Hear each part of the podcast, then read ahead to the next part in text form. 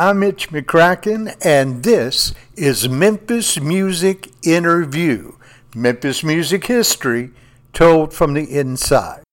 Today's guest is an incredible musician who was with the American Studio session band known as the 827 Thomas Street Band, who in one week had 25% of Billboard's top 100.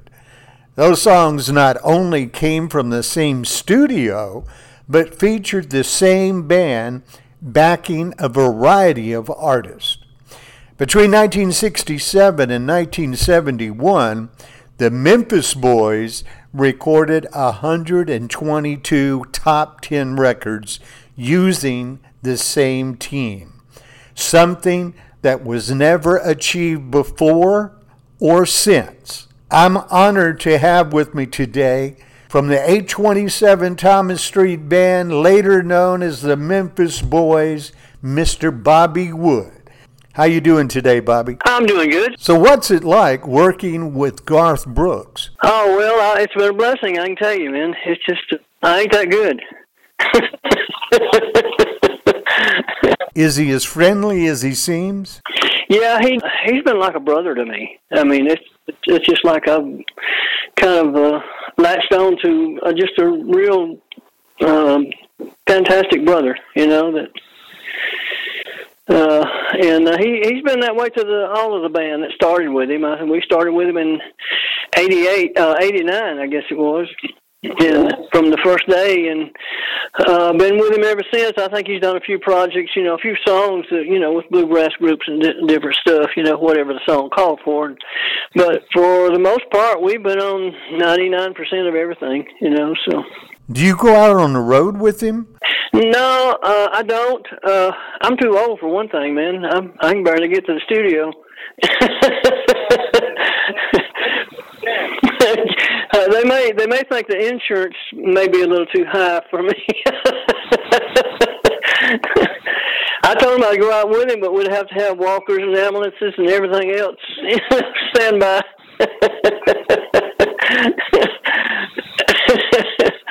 so, how did your road to success get started? Yeah, my it started with my grandpa. He took music through the mail back in early 1900s, I, I guess, and uh, so him and my dad traveled. Uh, you know, from church to church, and, and they would go to a church and spend the week with the kids. And their payment a lot of times was fruit and vegetables out of people's gardens, and uh, and then Saturday night the uh, the the moms and dads were would come in and hear the hear what their their kids were singing, you know. So that's what they did. Okay, that was your father or grandfather? Uh, it was my grandfather. My dad, uh, he kind of followed suit. My grandfather had ten kids, and uh, it was uh, it wasn't no if ands or maybe. You either had to play something or sing one of the two. And then my dad followed suit, and he had six kids. And you had your own hit early in your career, didn't you? Yeah, I had a hit record back in '64. Uh, you know, I say hit. It, it, it wasn't a hit everywhere. It was on a small label, but still, it sold like a quarter of a million records. I was out touring with uh, J. Frank Wilson. He had out Last Kiss, the original version of that. And Gene Simmons had out Haunted House, and Murray Kellum had out Long Tall Texan, and Travis Womack had a record uh, instrumental called Scratchy. So we took a, a band, and I think they hired a band from, I want to say up in Michigan or someplace, and uh, they met us at a certain point, and we was going down the road 500 miles a day uh, for four or five days, I guess, and got into about the fifth concert, and we decided to leave Wheeling, West Virginia, I think it was, and go back to Lima, Ohio, which was a, a big stretch that night, so we could get some rest.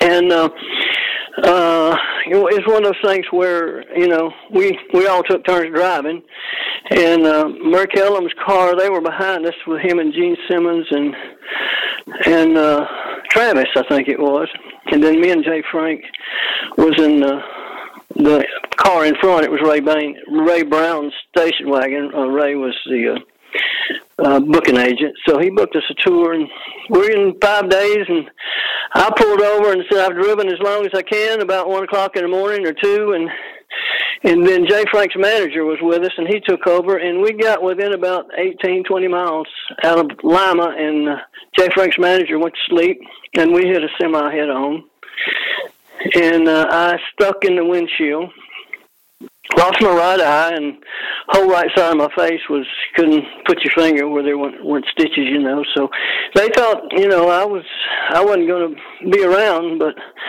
i guess uh, the good lord had different plans so i was home i was back i was yeah i was back in memphis within two weeks and uh so uh, things didn't work out real well with having another hit and by this time this one was going off the charts and so i had an opportunity to go into uh, we were already working at Phillips Studio, me and Gene Chrisman, and then Reggie and Bobby and Tommy Cogbill and some of the other guys was working down at Hi in different places. So people from Nashville would come in, the publishers, and they would hire like the five of us or six of us and put us together. So Chips Moman came through and I want to say around 65, 66, some, somewhere like that, and opened up 8, 827 Thomas Street over Thomas and Chelsea in American Studio. And we all ended up over there, and, and uh, we didn't know till 1972 when we moved to what we'd done. You know, we didn't realize we worked. We'd show up at studio at noon and and uh, get home at four o'clock, four or five o'clock in the morning and I didn't even realize till after we moved here that we'd we'd cut 122 chart records in four different charts, including jazz. And we didn't even realize that we'd we were just going to work. so that's how that happened. You were slow moving over to work with Chips. Why was that? Yeah, that was my uh, the, the four or five of the guys had already gone over there, and because I was an artist and loyal to my producer over at Phillips Studio, Sam Phillips Studio, you know, just having a, a big ballad out in those days, and when the twist music and all that was coming through, I mean, if you didn't have any major up tempo records out, I mean, it was really hard to get decent bookings, you know, and so I'd, I'd kind of dwindle down to the time I'd pay a band and motel expense and gas expense and everything. Uh, I might come home with a hundred dollars clear in my pocket, you know, but you know, at, at Chips, I'd met Chips over at. Uh, over at Phillips, and uh, they had the only lathe in town that you you brought you brought your masters over and and cut the master for the pressing plant, and uh, so uh, it was Cropper and and uh, a lot of different people in town, Ray Harris, and um, uh, then I met Chips uh, over there at the same time too, and so we just kind of developed a, a relationship and uh, oh, it wasn't long after Chips uh, opened up his studio. None of the guys were there yet. Uh, he would have me to come over and play with some some of his R and B records. You know, he cut a big record on Barbara and the Browns called Big Party, and uh, he'd call me over there to help him do projects over there. So anyway, we we had a friendship, you know, before he opened up American. So um, that was uh, good. We used to. Uh, he had bought a little Honda Hawk motorcycle, and I had a Sears and Ro- Roebuck mo- motorcycle. it was a used piece of junk, you know, and uh, we'd uh, we'd ride the streets of Memphis, you know, after hours at night, you know, just go out riding around, you know. So that's uh, now that wasn't one of the scooters with the gas and brake pedals, was it? Uh, no, no, it was a motorcycle. I I I, th- I think it was like like a you know would be a like a little 125 or 150 or something like that. It wasn't a big one. And you remember the first Honda Hawk? That's about what it was too. It was about a 150 or something. But uh, anyway, we just developed a friendship, and he actually played on my album uh, in '64. Uh, he played on the, the Bobby Wood album, and we cut one of his songs. Uh, this time, I think Troy Troy Shondell had that out, and and uh, uh, I actually put that on my album. But no, we we had a long-standing uh, friendship, and course, you know, he worked some in the clubs with me too around Memphis. We had a standing engagement out at Starlight Club on the north side of town for a long time, for a couple of years. Were you starstruck meeting Elvis during the infamous comeback sessions at American? I had met Elvis uh, way before those sessions, uh, back when, you know, he was, uh, I guess it was in probably around 60, 61. I know I was dating my my bride to be at that point, and uh, um, of course I knew George Klein really well uh, through you know I'd, I'd had some small records out before the big one, you know, and uh, I'd be on George's uh, television show, and we got to be buddies and he invited us out to the uh, amusement park one night, and uh, of course Elvis would go and rent it uh, after midnight and and keep all the people there, and we'd just go out and ride the rides for three or four hours, you know, and and I got to talk to him briefly then, uh, but even before that. Uh, when he was at Sun Records, uh, we were gospel singers, and we had gone to Memphis at some point when I was about, oh, I want to say 10, 11 years old, maybe 12. Uh, and our family and this lady that we knew in Memphis, uh, uh, they would have a big singing convention at the uh, Ellis Auditorium. And uh, so she told my dad, she said, you know, your family is really, really good, man. She says, uh, I know this guy's got a studio and said, would you like to go over and put down a few songs on tape? And my dad said, well, sure. And it ended up being Sam Phillips' uh, Sun Records.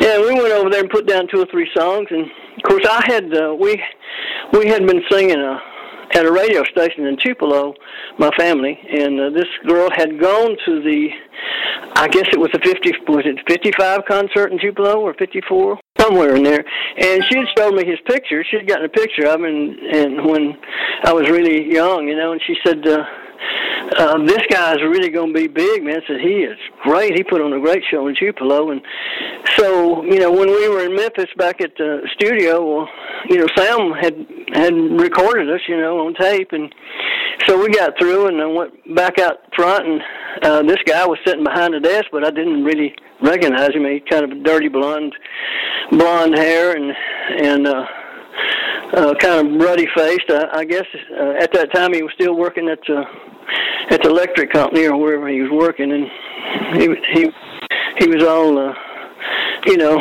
un unshaven and everything. And so I saw his picture underneath the glass on the desk, and I told Sam, I said, "Hey, I heard about this guy." I said a friend, I said a friend of mine said that this guy was going to be a star, you know. And Sam said, "Well, meet Elvis Presley," and I got all embarrassed, man. it was like, and he complimented us on our singing and stuff, and he says, you know, he said, you guys are really good, you know, and I said, it was nice meeting him. And uh, you know, I I couldn't have been over twelve, I don't guess, at that point. But that was my first first meeting with Elvis. And then uh, after the fairgrounds, and then we were. I, somebody said we were. We had already cut at the time that Elvis came there. I, I believe they said seventy-two chart records by that time.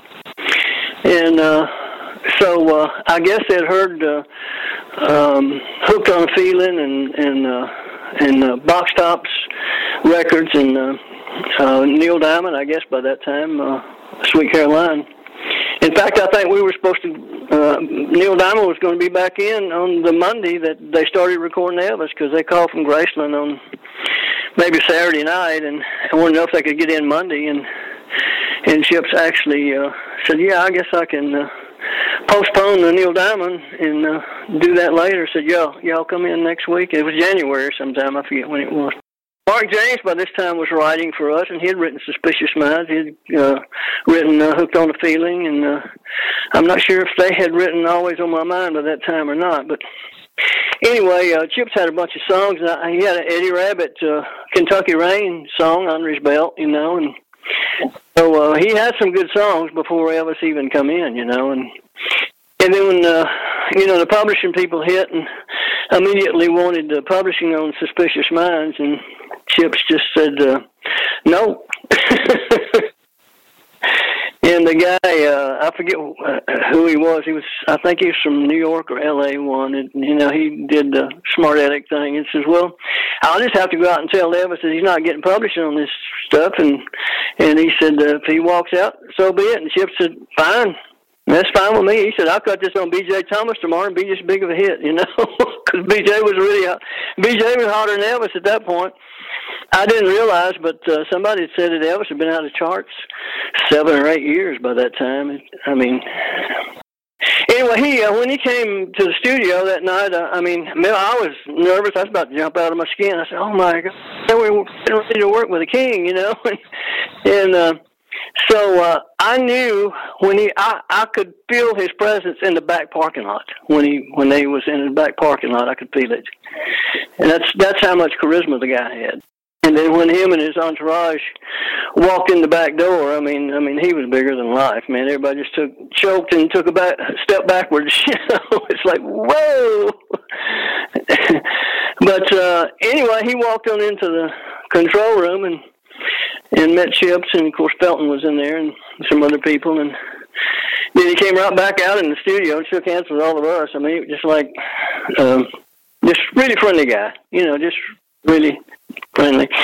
And uh, after we got all the riffraff out of the way and got down to business with just, you know, some a few of his guys and us and and our group, you know, uh, I mean, we went to work, and boy, Elvis just got right into what we were doing. I mean, you know, we we we didn't really want to cut a bad song on Elvis. You know, I mean, we we were there to cut hits on anybody that walked in. It didn't matter if it's him or somebody else. You know, but uh, anyway, I mean, he fell into our little production and groove thing, you know, and uh, he had a ball. Uh, I guess it was Marty Lacker said that the first or second night, one that he was in the back of the limousine, and he hit Marty on the shoulder and said, "I think we got something good here, Marty." And Marty said, "I think you're right, man."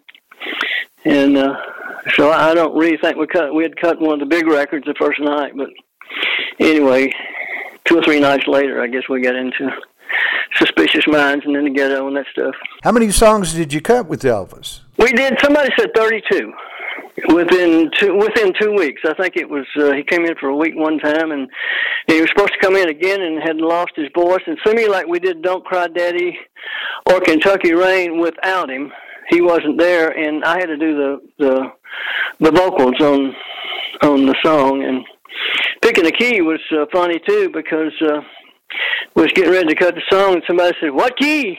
and uh, it just dawned on me. I said, "Play some of the stuff we just we we've already done," and they did. And I figured out where his range was, and his range was either a step above mine or a step below it. I think it was. I think it was a step above mine, so I had to actually lower the key a whole step and then sing it, you know. And uh, that's in the archives at RCA some somewhere, I guess, up New York. But uh, anyway, uh, we just did whatever we we had to do at the point, you know, when Elvis came in and put his vocals on the track that we'd already basically finished, uh, he said, "Boy, this key's perfect." and Chip said, "He said uh, he looked at me and said, look, that guy right there was one to pick the key for you." he said, "Well, you got it right." But we we developed a, uh, you know, kind of a brotherhood together, and and uh, I mean, he loved to pull jokes on people, you know, some of his own people, and and and I was kind of a jokester myself too, and we just we just hit it off right off the bat and uh, got to kidding around with each other. You know, I had uh, most most of the times he wouldn't come in till so most of, a lot of time he wouldn't come in till midnight. You know, and uh, by this time my my uh, I'd be rubbing my eye. It would be getting late. You know, so I would would take my eye out and put my eye patch on. You know, and and uh, so he he didn't even know that I had a car wreck. He asked George Klein why was I wearing the eye patch, and George told him. And but anyway, uh, it got to the place that we'd be sitting around three or four o'clock in the morning in, in the control room. He'd look up at me and, and he said, uh, "Hey, Wiley, you got the uh, plane warmed up?" And I said, "What, Wiley?" He said, "Yeah, uh, Will Rogers, pilot, Wiley Post, had a one eye, you know, and he wore a patch on one of his eyes." he started calling me Wiley after that. Hey, Wiley, you got the plane warmed up? I said, "It's warmed up. Just take off, man." and I got 20 vision, all of, all those things. yeah, we were on the road with the highway and we were trying to think of all the I songs. I only have I for you and blue blue eye crying in the rain. I've had a lot of fun with that. Were they calling you the Memphis Boys back then? No, no, that didn't happen until we moved here. Was it just you and Reggie Young that moved to Nashville? No, no, it was all of us. We all moved over. Well, uh, I, me and Tommy and Mike moved over here. Uh, no, no, me, Tommy, and Johnny Christopher moved over here, and uh, of course Johnny was a regular writer at the studio, and and uh, of course he played acoustic guitar down there too, and later on in the 70, 70, 71, you know, in those years, uh, great acoustic guitar player. But anyway, we came on over here and uh, after the first of the year in 1972 because we me and my family moved in March of 72. And Chips took the rest of the band to Atlanta. So he just closed up shop and and of course our R&B thing had already pretty much dried up and I think that was probably because of the Martin Luther King's death, you know. And uh so that was basically gone and uh so uh you know I, I told Johnny and Tommy too I said you know we it's almost like starting over here. So I said I could start him in Nashville. So we didn't know Tommy was in Nashville. Me and Johnny came over here one weekend, and, and the first person we ran into was Tommy. so he was going. So we all three moved in in early 1972, and by Ju- July or August, I guess, of that year, uh, the rest of them moved up here, in, including Chips. We kind of got separated at that point. You know, we, we were just everybody was just playing sessions with whoever called first. You know, and uh, so we kind of got split up. But uh, there was a few people, very few, that would use the whole band as a unit. I don't know. I don't know what it was, if it was Nashville politics or what it was, you know. But anyway, uh, very few people. on a Fred Foster would use most of us, and Buddy Killen and and uh, Chip Young, and and there was a there was a few people in town that used us as a unit. And every time we got, almost every time we all got together, we cut a, another big pop record. You know. I Can Help was cut with all of us, and uh, uh, Hey, Won't You Play was cut with all of us. Of course, Chips wouldn't use anybody but us, you know. But uh, anyway, cut, we cut a bunch of pop records even after we moved here. What was it like moving from pop to country sessions? Uh, I fell in, uh, I guess by accident, with uh, George Jones in probably 74, somewhere in there. Uh, Hey, Pig Robbins was, you know, uh, Billy Sherrill's favorite piano player, and, and he's actually mine too.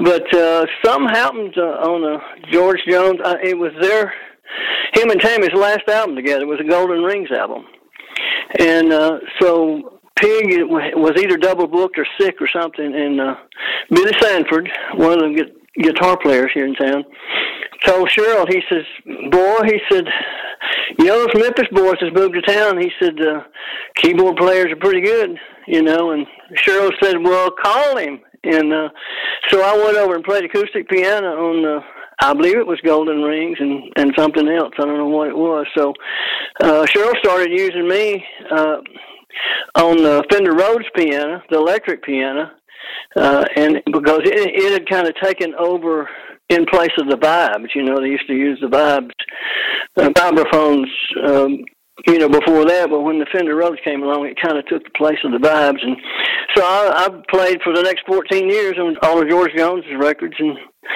and uh, with uh, all of Billy Billy Sherrill's artists, you know. So that worked out real good. But how the Memphis Boys came around, that's exactly how that came about. Uh, uh, because the people here started calling us, you know, get one of the Memphis boys or two of the Memphis boys or whatever, and so it just stuck. They they was the one that was calling us Memphis boys, and I said, "Well, that sounds pretty good, man. That's what we are, I guess." I talked to Reggie, and he told me about playing the electric sitar. He is such a laid-back guy. I guess he told you the story, but uh, no, we were doing a lot of Atlantic work, and uh, I guess Wexler and some of them from New York had sent this a bunch of instruments and stuff down there, you know, and uh, just for us to try out. And I think Dan Penn opened one of the boxes and said, "What is it there?" and uh, Reggie said, "I don't know." He said, "Tune it up and see what it sounds like." And it was one of those old Coral uh, sitars, you know. And he said, "Well, let's use that on this record." I guess it was "Cry Like a Baby." It was first first uh, record the electric sitar was on. Period. Well, let me ask you this. How did you hook up with Garth? Oh, BJ, just a he. He was just one of the guys. Still is today. He, he I just talked to him a couple of days ago. He calls every once in a while. He's like a brother.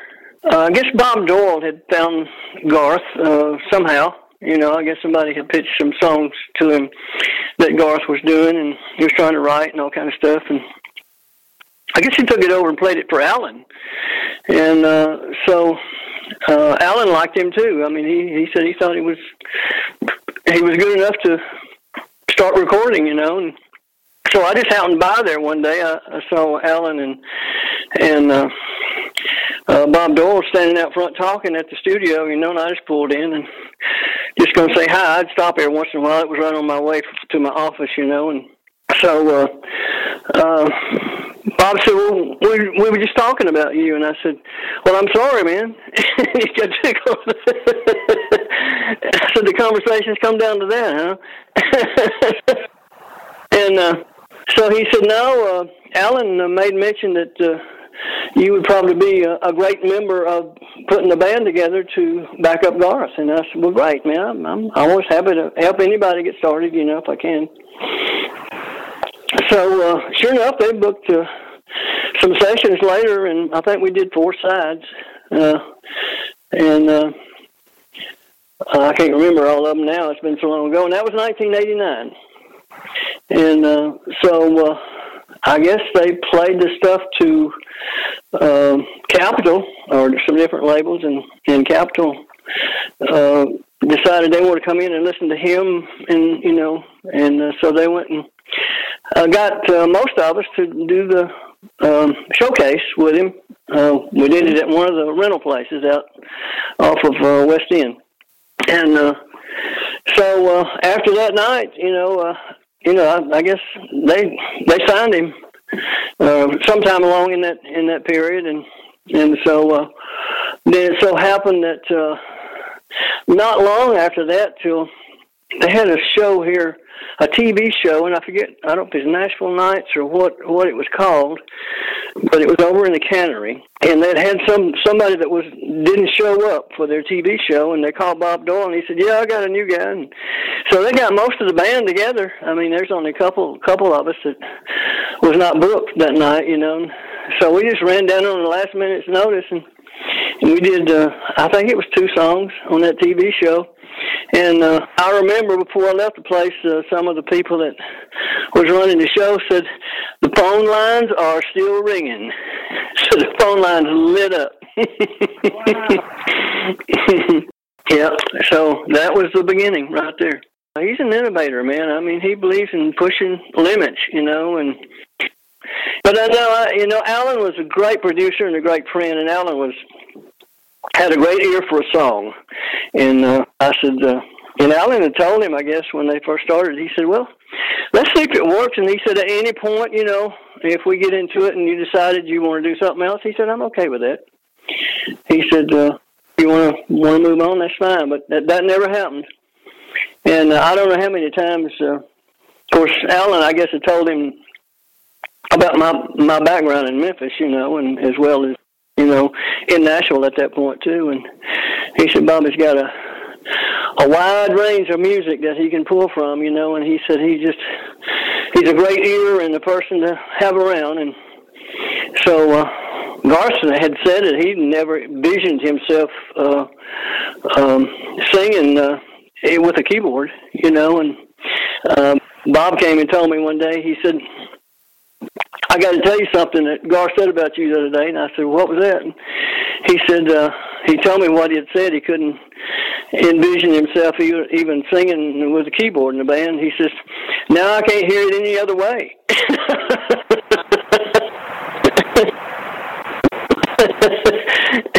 he said after Bobby came along, he said he said he he uh he brings it home, you know, and I said, Well, I'm, I'm glad I do something.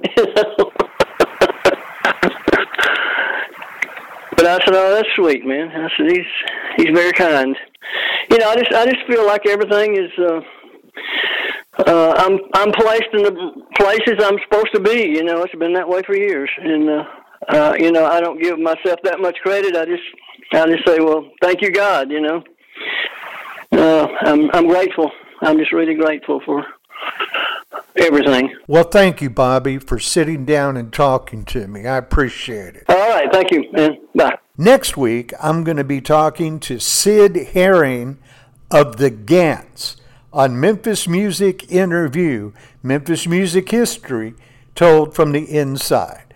I'm Mitch McCracken, and I hope to see you then.